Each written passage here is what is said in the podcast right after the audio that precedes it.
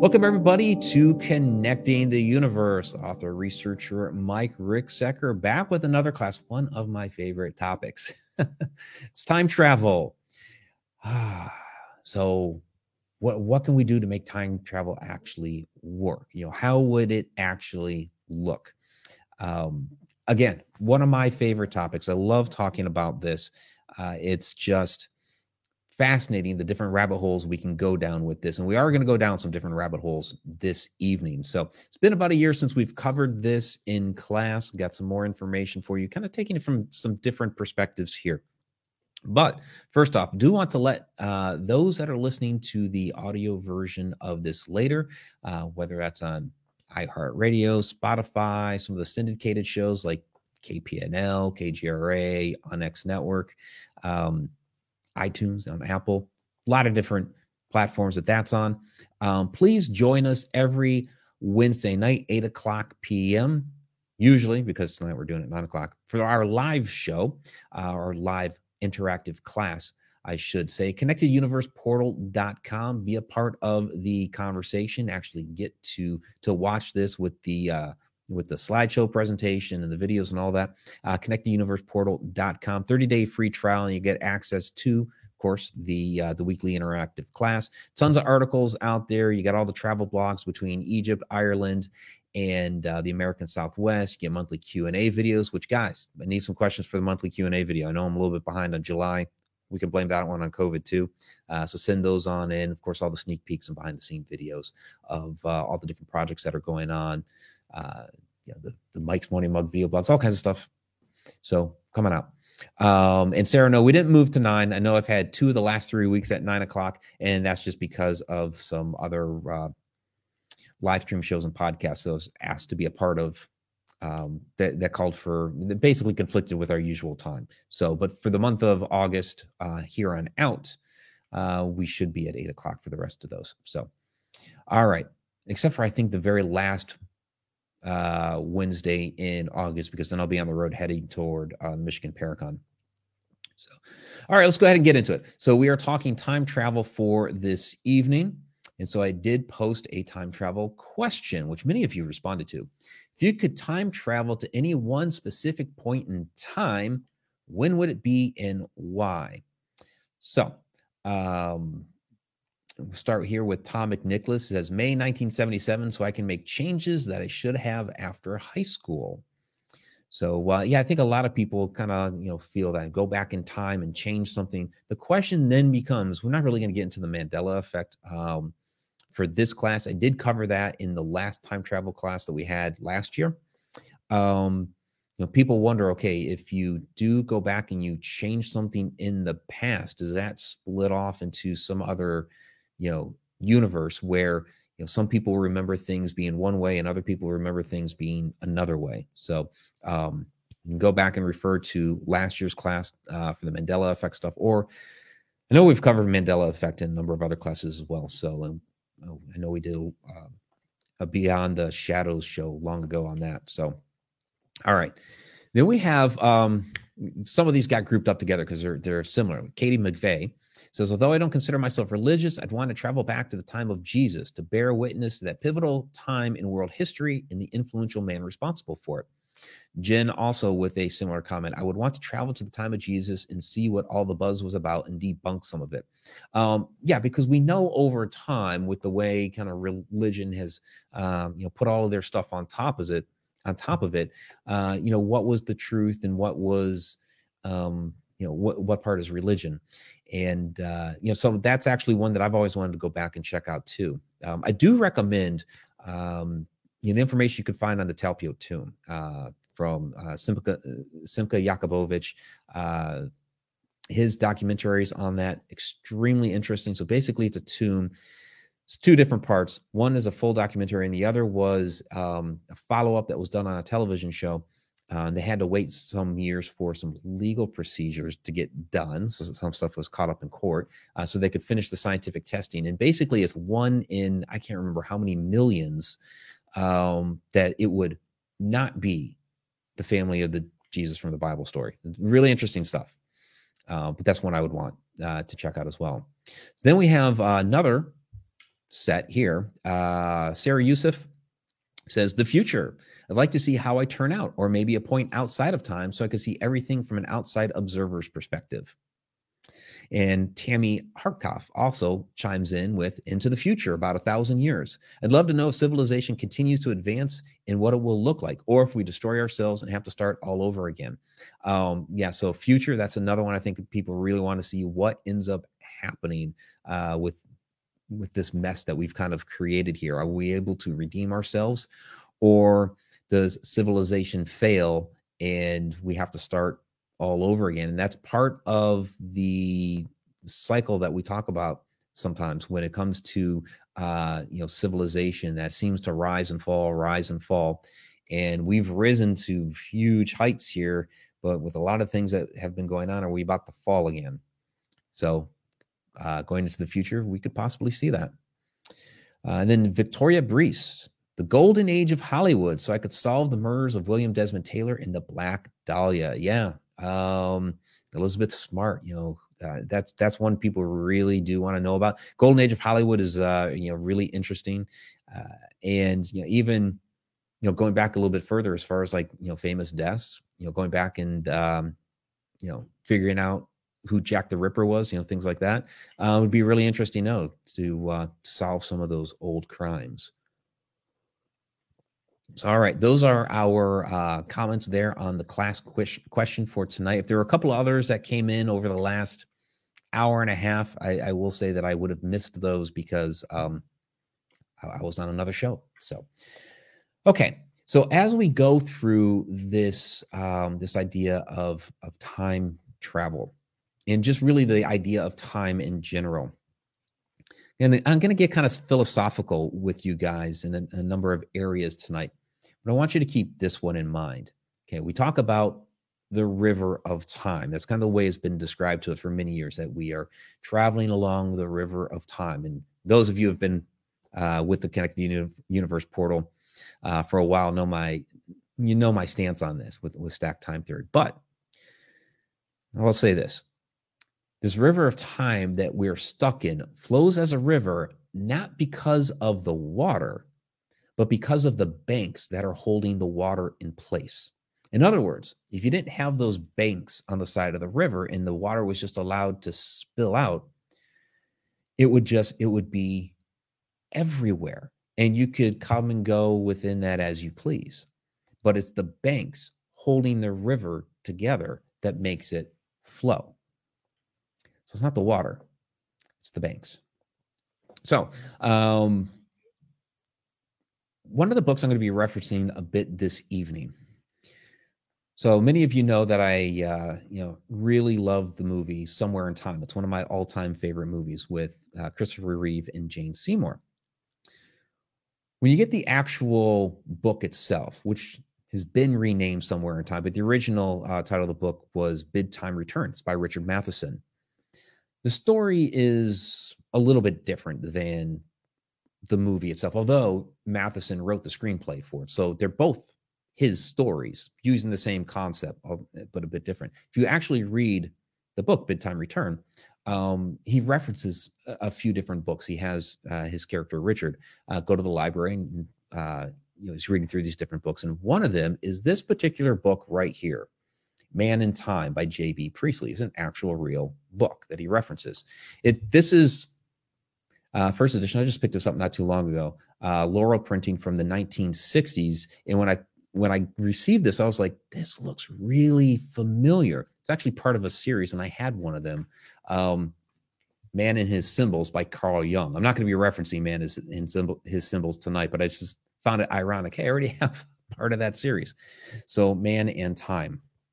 And for those of you wondering about the little bookmark in here that were in, that had been in Ireland, yeah, this is a uh, Irish bookmark. Got this at uh, Trinity College when we went to go see the uh, the Book of Kells and the Long Room um, when Jen and I went to go do that. So um, so several of the uh, he's got a lot of interesting comments in here, a lot of commentary on um, on time. So I do want to read some of these different quotes uh, from him. So it's some of the things that I've kind of said in the past, but just phrased a little bit differently. He talks about, you know, time is a human construct to describe a reality. Um, but great quote from him in this is, "We do not discover time, but bring it with us." Uh, he also says several page, uh, several pages later, everything is solidly there, whether we call it past, present, or future. We invent time to explain change in succession. So he's talking about how the you know time is this human like i said a moment ago human construct to describe a reality. It's something we've put in place because you know we, well we need to keep track of the seasons. Um, we need to be able to uh, you know minutes seconds that sort of thing. Um, you know it helps us you know our, maybe our uh, you know employer wants us to get to work on time that sort of thing so you know there's there's a function to it but it's an elusive uh, type of reality. Um, he also says, uh, We are worse than those ancient peoples who believed that behind all change and succession was a special God, more real than they were. At least they ended with a God who could be worshiped and might be placated, whereas we are trying to measure and analyze a ghost container. And I like that, especially since, you know, uh, a, a, lot of us are coming out of the paranormal and, and, supernatural field. So he's, he's calling time a ghost container, which, uh, which I find really, really uh, interesting. He does have a uh, really good analogy in here as well. Um, so I, I, want to go ahead and, and read this off to you, but uh, I have a few photos in here for you. I'm probably going to be wondering at first, what in the world am I doing with? It's just a random road. Okay, but this is a really interesting analogy. So he says, Our spatial and temporal experiences simply refuse to be as widely separated as a scientific philosopher's space and time. Let us say I travel by car at 60 miles an hour across the five miles of the Little Puddlefield district.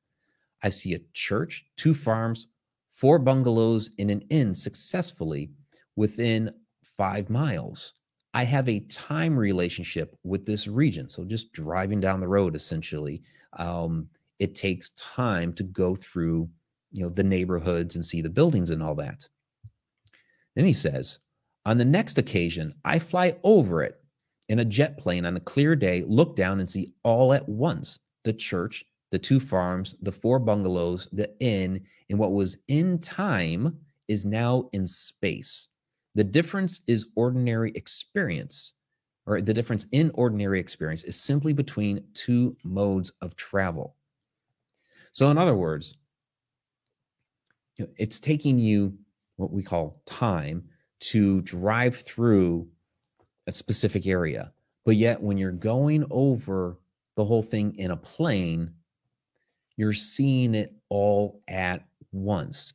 And as we start to get into these different concepts about what time really is and how we might be able to uh, travel, we're going to see different things. I kind of get into this a bit deeper later, um, like the Tesseract from Interstellar, where uh, Cooper was able to see every moment in time of his daughter's bedroom, where basically, like looking from above, like we're seeing here on this map, of seeing the entire town that he had to drive through and take time to drive through before.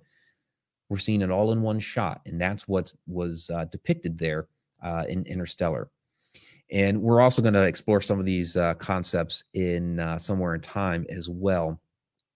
Uh, but we're going to get back to that a little bit later. So, what I do want to get into first, though, is um, some of the concepts that the ancients had about time. Uh, some of them are really, really kind of interesting as you know we start digging deeper into this sort of concept. So where we're going to start is right here, the Egyptian Book of the Dead. Um, it's not really the Egyptian Book of the Dead. It's it's a it's a misnomer. That's what we've we've named it over time, but it's really the Book of Going Forth by Day. Um, and what this particular book is is actually um, the papyrus of of Ani, or is it Ani? I guess it would be Ani, the papyrus of Ani. He was basically a royal scribe of the of divine offering. So he was a, he was a scribe to the royal court, It dates to 1250 BC. Excuse me. So this is a name that we've uh, brought up before, um, whew, quite a while back, and I do mention him actually in my book, A Walk in the Shadows, and that is the uh, famous Egyptologist for the British Department of Egyptian and Assyrian Antiquities, uh, E. A. Wallis Budge. The reason why I'm talking about him is um, this is just kind of a fun story. Uh, he uh, discovered the papyrus uh, in Luxor being traded traded in a legal antiquities market in 1888. Uh, the papyrus was originally found in the in the tomb of Ani, which is why it's called the papyrus of Ani. Um, now, when, I say that, uh, we don't know if he actually wrote it himself, Ani. We don't know if he even had it commissioned for himself, but it was found on his tomb and he did happen to be a scribe. So there's a chance that he may have told other scribes, I want you to write this out, put it in my tomb. Or he may have actually written it before he died and had it put into tomb. We, we don't know. But um, with Budge, um, yeah, he, he found it in this illegal uh, market. And he, he of course wanted to to save it so he purchased it as well as some other items yes in in the illegal market i understand that but um, before he could go back and retrieve the objects, because apparently he bought several things and he needs some mode of transportation to uh, to retrieve them. Uh, police had arrested several of the dealers and actually sealed their houses, so Budge could not get to these objects. According to Budge's autobiography, what he ended up doing was he distracted the guards by offering them a meal, and locals tunneled under the house's walls and retrieved the objects, including the papyrus.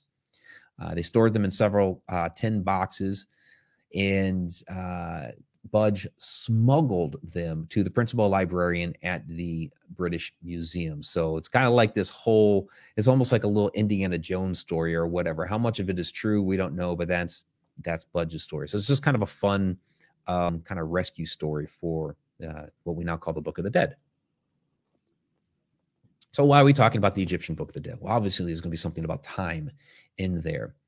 Um, and so where we're actually at in here, and it's a it's a beautiful book actually. Uh, you know, you have fantastic, you know, artwork and friezes like that. And where we're actually at is the chapter for not dying again, which looks like this.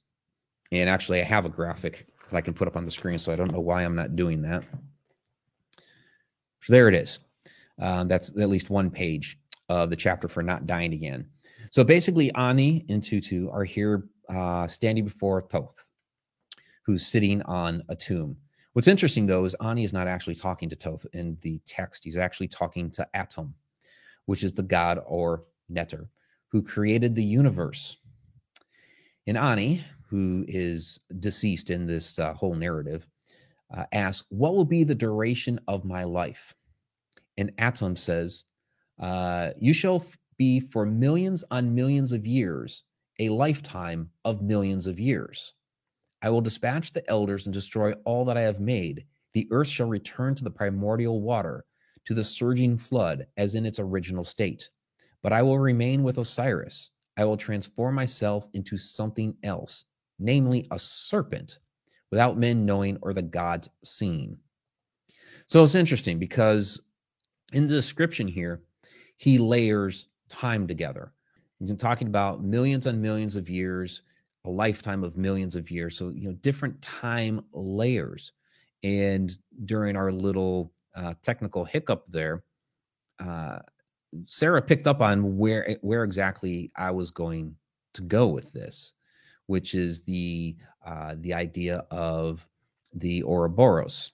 So the snaking in its own tail. And this is the first time that we see that is actually on King Tut's shrine. That's the oldest known version that that we have of it.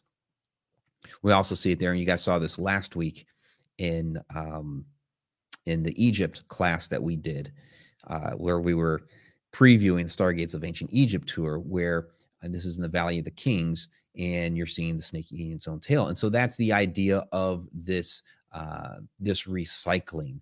And we see within this description here of the earth being returned to the beginning. And uh, Atum is actually using the uh, the iconography of the serpent within that so it's it's interesting to see okay we're layering time we're talking about a cycle of the earth going back to its original formation and we're also going to use the imagery of the serpent here. So these are things that we've actually you know been seeing and been talking about in previous classes and now is again kind of coming hmm, full circle. So all right so that's ancient egypt. Well what about ancient greece you know these guys these philosophers talked about this stuff all the time you had a culture where they would you know Aristotle, Socrates, Plato, those type of guys were always sitting around discussing these great, brilliant ideas, right? They were actually. So we're actually going to start with one that you guys probably don't even know. His name is uh, Parmenides, but he was a he was a philosopher uh, back in ancient Greece, and uh, he had this idea. Uh, when, this is basically what he said. Um, he denied the reality of sense evidence change in time he declared that the world as revealed to the senses, the world in which change and time appear to exist, is an illusion. Behind this illusion, in the realm of reality, there is no becoming, but only single and indivisible, indivisible being, changeless and timeless. Past and future are, are part of the illusion.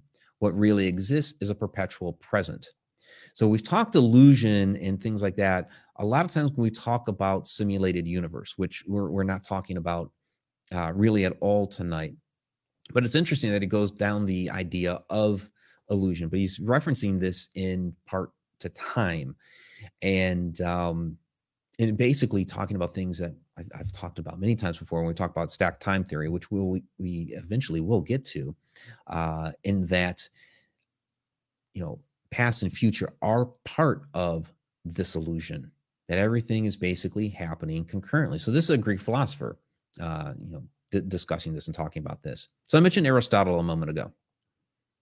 So what does the famous Aristotle have to say about this? Now, if your eyes haven't glazed over already from you know some of the Egypt stuff in uh, you know where we started here with with the Greeks and maybe the little hiccup that we had is going to help prevent the eyes glazing over. But Aristotle might do that to you. But it's still interesting. So, what he says uh, is Aristotle is asked if time exists. And if it does, then what is its nature? So he says one must suspect that either it does not exist at all or only barely and in an obscure way. For taking a closer look, uh, he points out that it is composed of the past, which has been and is not now, in the future, which is not going to be, but or which is going to be, but is not yet. What is made up of things that do not exist could only have a dubious share of reality. What we know we have of time is now. As the end of the past and the beginning of the future, now is kind of a link which is kind of almost funny to think of. You have now this moment. So on the on the uh, show that I was on earlier this evening, we we actually briefly brought up spaceballs when we, we did talk a little bit about time travel and all that and you know the whole instant cassettes. What are we looking at? We're looking at now. You know what happened before that was then? Yeah stuff like that. So he's actually describing that right there. Uh, but now is a link between past and future. He has more. He says the recognition of time involves a perception of before and after in motion and a numbering process based on this before and after. Without some mind or soul to number it, there can be no time. As the movement of the heavenly bodies provides the numbers of time, Aristotle concludes that if there were more heavens than one, the movement of any of them equally would be time. So that there would be many times at the same time. So, okay, wrap your head around that. There would be many times at the same times. And it, it's almost as if he's talking about either multiple dimensions or uh, multiple universes, which, um, and, and we've talked about, you know, both here uh, within the class. So he doesn't really flesh it out into uh, that great of detail here, but there's kind of an allusion toward uh, you know multiple realities here. So, is it you know and how many would that be? He doesn't really get into that, but um, but the idea that there are many times at the same time is is really quite fascinating, and that's coming out of you know not our science fiction. It's coming out of our Greek philosophers. So you guys have some comments down here. So yeah, Sarah saying, I wonder if we'll get a visit from the time variant authority like on Loki. You know, um, we have an, an, I guess maybe enough of our science fiction kind of throwing that out there that there are um or, or even like uh, the movie predestinations. There's a temporal agent that's kind of trying to keep all these different things in check uh and, and loki does that as well. So is there something trying to govern that? Because if we do have time travelers in the future and they're coming back and making changes that could get like really ugly really quick. Um, or you know like you know we talked about the very beginning with Tom's comment about you know wanting to go back and change something, and you know we mentioned the Mandela effect. You know, do, do we have a lot of that going on? Do we have all these you know different splits and all these different effects going on? Maybe. So all right. So one more on the uh, ancient cultures. That's the Australian uh, Aborigines, which we've never really talked about here uh, in class before. We've mentioned Australia before and some different things down there, but we've never talked about this particular culture. And what they have is what they call a dream time, or uh, older um, uh, researchers have called it the great time. But basically, dream time is the foundation of Aboriginal religion and culture.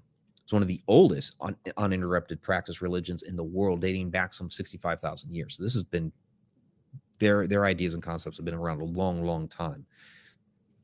So it is the story of events that have happened, how the universe came to be, how human beings were created, and how their creator intended for humans to function within the world as they knew it.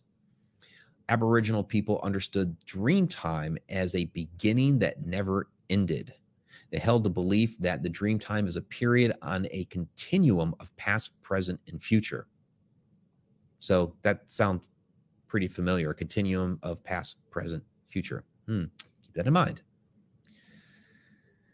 So um, this is from uh, this comment here is from AP Elkin, who uh, some years back did a lot of research, had uh, uh had written some books on the on Dreamtime and the uh, Aboriginal religion.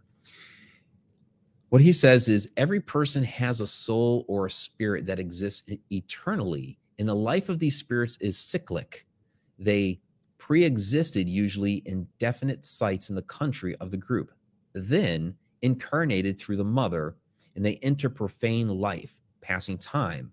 At death, they return to their spirit home. So, almost kind of like the idea of reincarnation.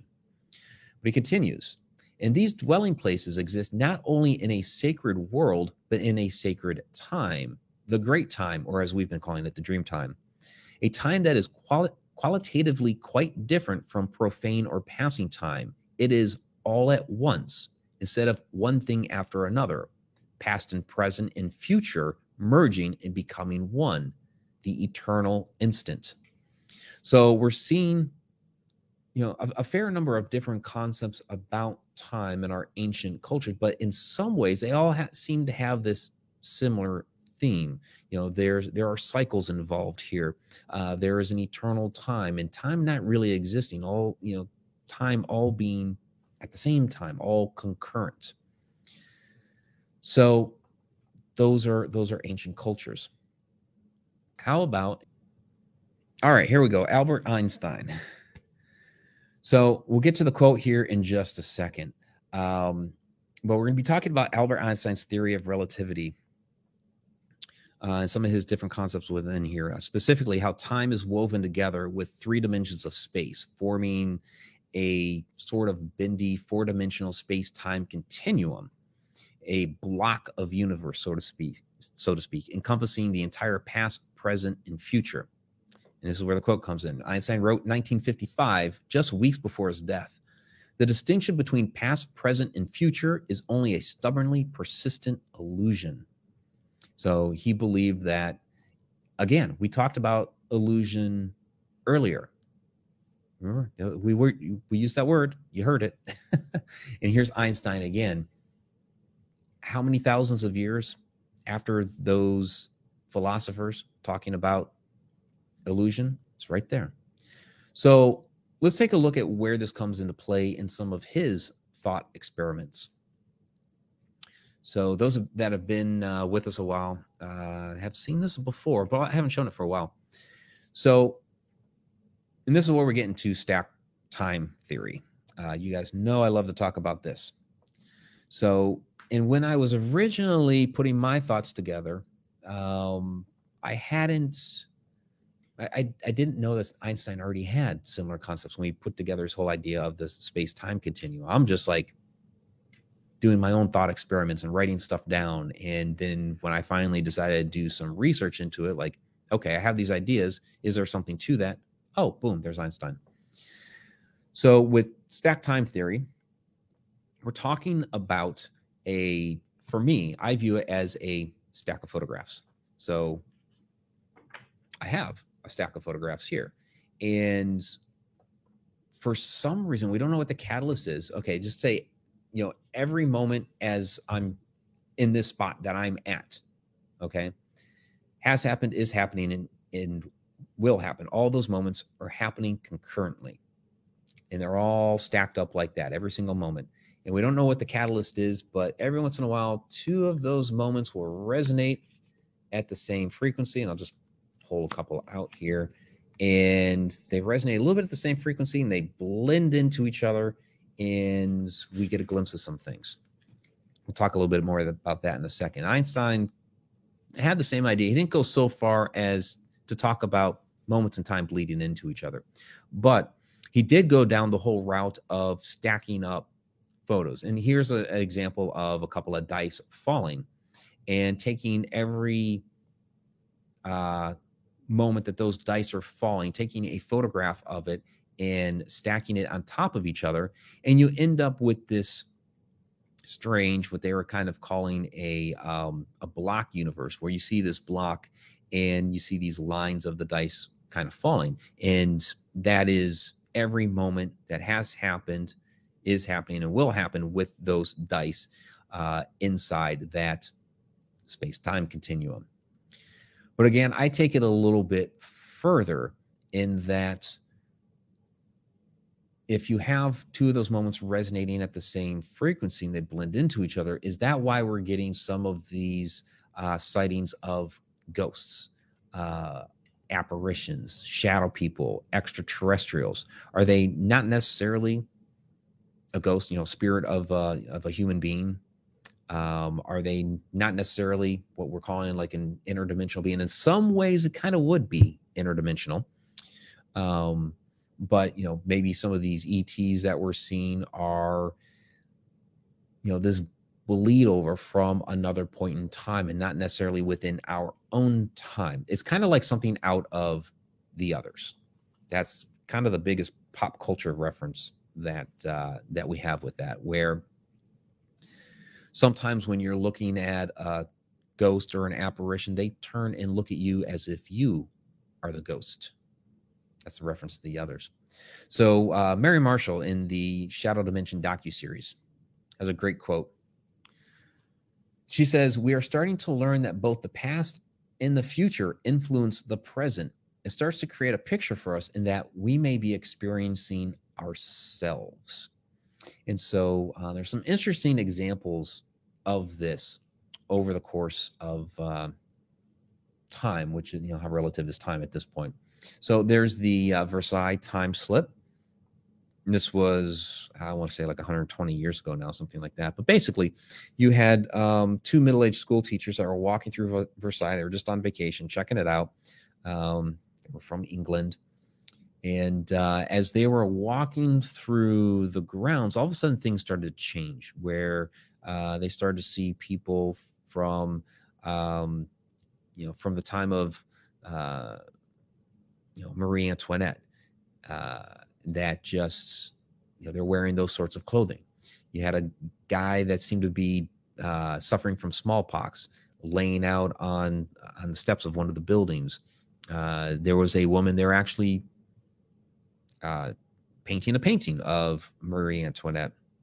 And there was a plow uh, within the grounds itself that apparently there hadn't been a plow there for a couple hundred years. And then all of a sudden it started to dissipate away and they were back in their own modern time. Some sort of interesting time slip. And those people that were within that time slip did acknowledge their presence there. Kind of a more modern example of this um, that we see, not necessarily in our pop culture, but those who are familiar with, well, sort of in our pop culture because it does reference The Conjuring. But you know, those that are familiar with Andrea Perron and The Conjuring House, we know that the uh, know the real house itself and the real story uh, is far from what they showed in the movie. But one of the most significant things that happened there, and actually Andrea does say it is the most significant thing that happened there, uh, what or the most fascinating thing is what she says. And we do talk about this in uh, the shadow dimension. But uh, basically, what happened was, uh, you know, her mother one evening, and, and Andrea was was present for this. Uh, basically, looked from the parlor into the dining room and suddenly there was another family that was there there were uh, there's a woman that was cooking uh, over the over a fire in the fireplace which at that point in time the fireplace wasn't even open hadn't been used in like 100 years there were a couple of children running around and then there were a couple of men sitting on at, at a table which was a different table than what they had in the room at the time they were sitting at a table they had pewter tankards, and they turned and looked at Andrea's mother. And the one gentleman says to the other, Well, will you look at that?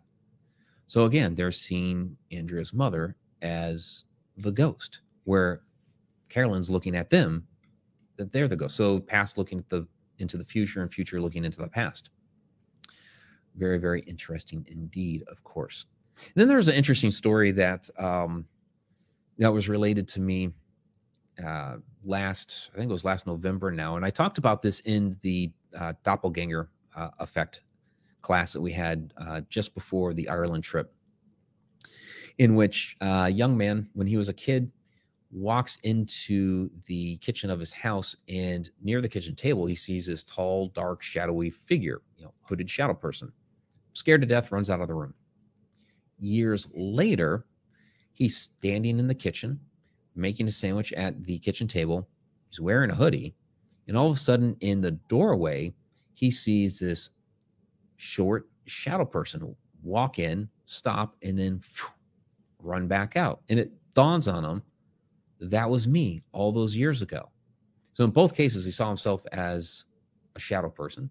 You know, that was apparently all that it could, you know, form up at that time. This sort of time slip that happened. And I think that's what a lot of the the doppelganger stories are. You know, we we talk about Goethe uh, in that particular class and everything. I think that's what a lot of them are.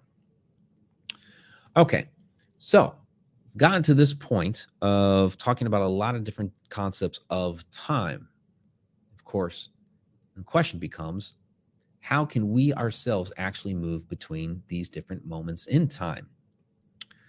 Um, let's see here. Uh, just take a look at your questions here. Uh, Sarah asking, did Einstein believe it an illusion due to the proving that time and space was warpable? Well, he and Rosen worked on that idea later on. So his theory of relativity came before the idea of the Einstein-Rosen bridge, but you can see kind of the precursors to that in the idea of the um, bending space and time to create that wormhole. Uh, Jen is asking, like deja vu. Yep, like deja vu.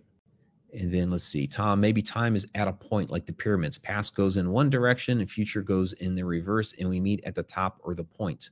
Um, we'll see, that's kind of like, okay, I've been showing a lot of the uh, of the Ouroboros, okay, and when my book connect the Connecting Universe book comes out, I'm going to taking the Ouroboros and going a little bit deeper and relating it to what we have um, discovered here in Antarctica with the ANITA Project and the IceCube Project, where they've discovered some evidence. And there's actually a paper that's been published on this, uh, peer reviewed, uh, published scientific paper of a um, parallel universe running in reverse time.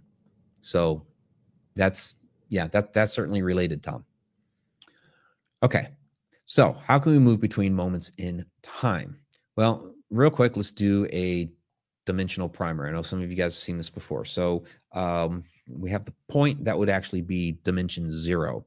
A line is our first dimension. A plane, what you see there is a square. You know, kind of think of that like a piece of paper. Um, that would be 2D, two dimensional. And then, um, you know, we have a 3D block there. So that's, you know, three, three dimensions. So any sort of, um, you know, object like that, that's third dimension.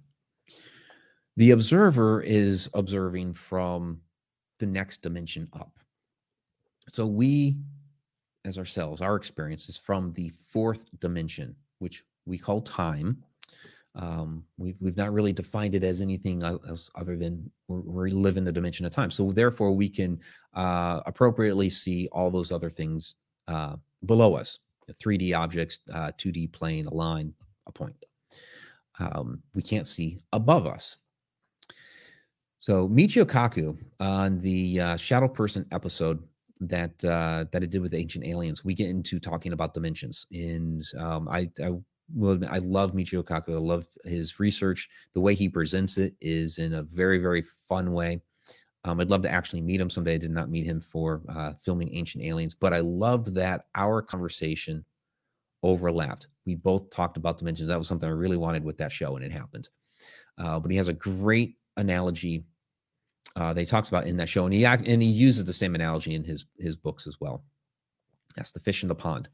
So Michio Kaku is a uh, you know, fantastic physicist, but he says, think of fish living in a pond. The pond is two dimensional. The fish are stuck uh, in the two dimensional world and they cannot visualize a third dimension. But you could lift one of these fishes into the third dimension and they'd be shocked to realize there's a whole universe beyond their pond. Some physicists believe we are the fish. We spend all of our life in a three dimensional pond thinking that's all there is, when right above us, there could be higher dimensions, hyper, hyperspatial dimensions up to 11.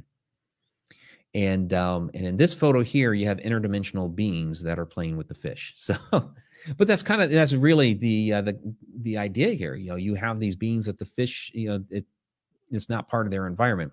This is from a world beyond. Um, their whole world is is that pond. They have no idea of uh, beyond the pond. You have the the stone pathway there. You have the building. You have those those trees, the stone block, um, the patio. All of those things are com- they are completely oblivious to it. They have no idea it's even there.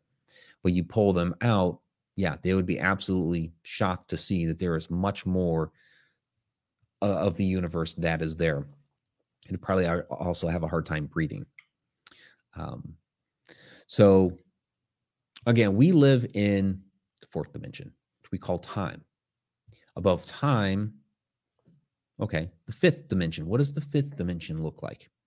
Well, we've kind of gotten heavy-handed in our idea of what the fifth dimension would would look like. Um, I, I didn't I didn't actually even think to, to pop up this slide here, but um, you know, it's we've put together this idea of a tesseract. I'm not c- talking about the the Marvel Magic Cube. That's just um that's just fantasy and they use it as like a portal sort of a thing.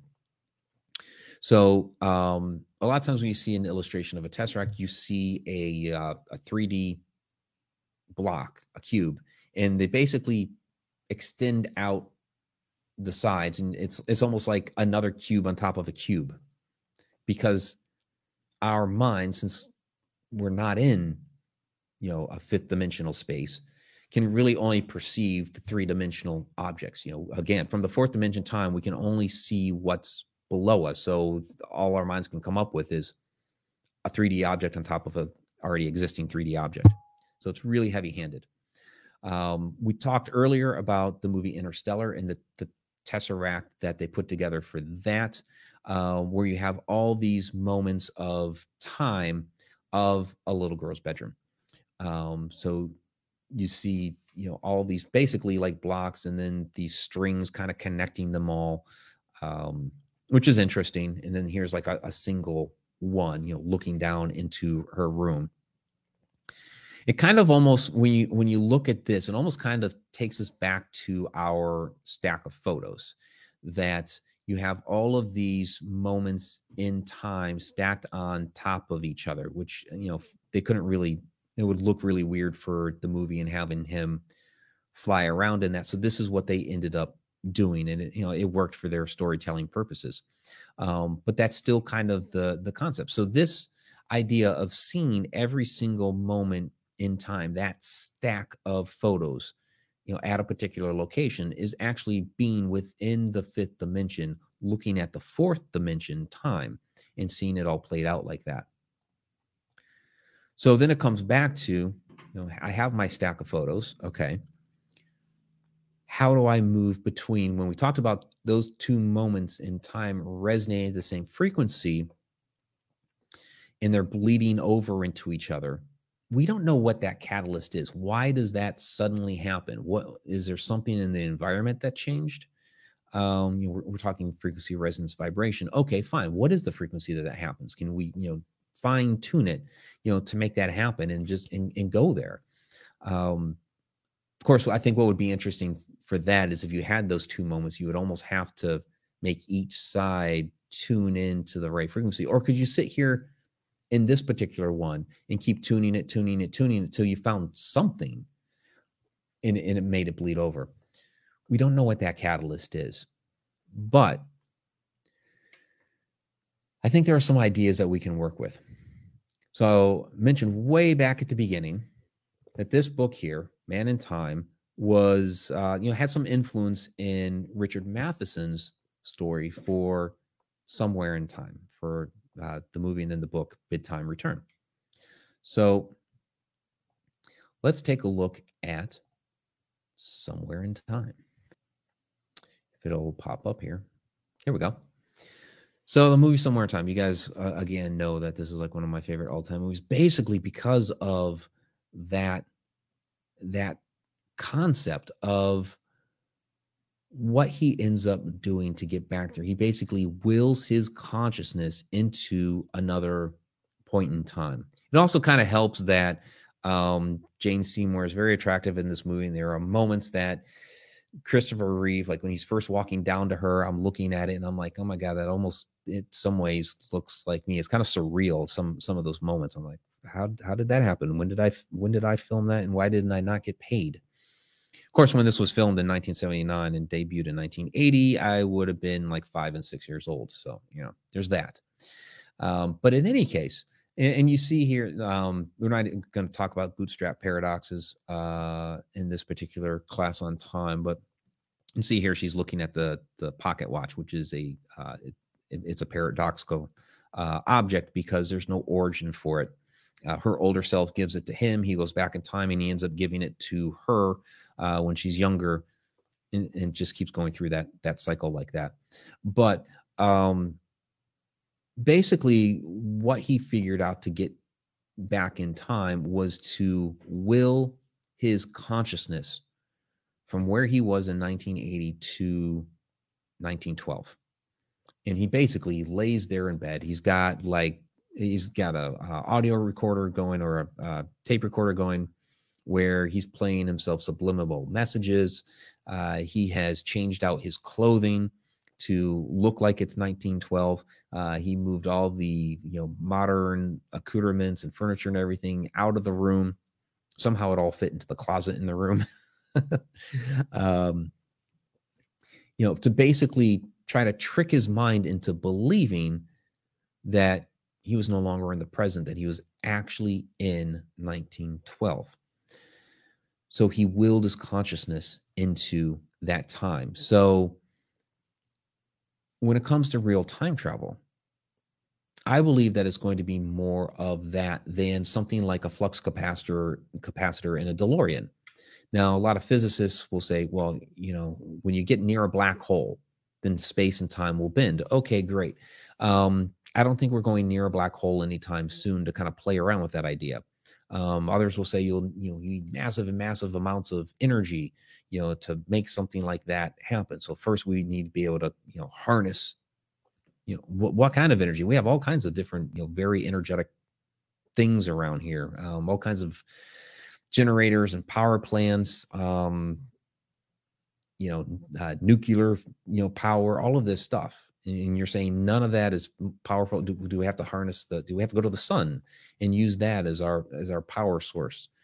You know what what type of energy are we talking about here to make that happen? But again we have seen these moments that kind of just bleed into each other for a brief moment. We don't know what that catalyst is but i think the idea that's presented here is more of what we will actually see play out that it will actually be more of willing the consciousness or finding that that vibration of um you know of that particular moment in time to be able to send something back or forward in time. Uh, you know people talk about like some of these different ufos that we see may actually be you know some sort of of time machine and you know they very well may be and sometimes we just see them for a glimpse they're very they're very quick and they're very fleeting. Um you know is have they figured out how to tune into that resonance? You know just almost you know maybe they're they're switching a dial somewhere to make that happen. Um you know is it a you know is it like astral projection? You know you know people you know meditate and they get into such a deep meditative state that their astral body comes out of uh, out of their physical body and they're able to walk around. we're able to do something like that with time that not just you know projecting the body out to walk around in this time frame in this moment of time but to actually go to other time frames as well so i think it's uh, certainly something uh, worth exploring here. I think that's more of what our real time travel uh, is going to be. So, see what you guys have for uh, questions and uh, comments here. Yeah, Sarah, he took advantage of the uh, connected universe. There you go. And um, so, would everything technically be stacked as long as it does not occupy the spatial dimension? Um, yeah, I mean, I don't think it's necessarily um, occupying the spatial dimension anyway. Um, you know, it's you know when you're looking at the uh, let me bring it back up here. When you're actually looking at the stack like that, um, again, you're not really talking space so much at that moment. Okay, so like um, Interstellar used gravity. That I think that was probably the the best concept that they could come up with for the way they moved through uh, time like or not really even move through time to communicate through time they used gravity because we probably couldn't relate to uh, any other type of fantastical concept that they could come up with um, the fact that we would be uh, looking at it from another dimension uh, there are ideas and concepts within there that we're we don't even we're not even familiar with right now um, so that's why it blows my mind so much right now when you have so many people talking about you know moving up into you know 5d space and, and all that on the um on the consciousness side and it's like do you, do you really even understand what that concept is moving up to 5d that if you are serious about what you're talking about moving up to, to 5d then time would essentially stop for you and you could pick where you want to go within time. So um, so i don't think we quite really understand what those types of concepts truly are. You know we're trying to with our you know with our fourth dimensional mind trying to you know perceive what exactly that is and it's just you know i even think this is very rudimentary um to all of that but I think it's kind of scratching the surface here. And at some point, maybe we'll understand. All right, everybody. I think that is going to do it for this evening. I want to thank you for joining me tonight to uh, talk about time in time travel. Again, sorry for the little hiccup there in the middle. Uh, technical difficulties do happen. For those listening to the audio version uh, of this podcast, or uh, this podcast, you're listening to the podcast version of it later of this class, please join us every Wednesday night, 8 o'clock p.m. Eastern Time, connecteduniverseportal.com. And um, of course, throw out there real quick. Join us next year, uh, February 7th through the 19th for Stargates of Ancient Egypt. Uh, we are going to start pushing that a little bit more here now that uh, we've come out on the other side of, of Ireland. Uh, that's the next biggest, greatest uh, tour that we have going on. So in that one, you will actually see um, you know references to the way time works, references to stargates and portals, and it's just all of that is extremely fascinating everybody, have a great night. Till next time, if time really exists. Really appropriate for this show.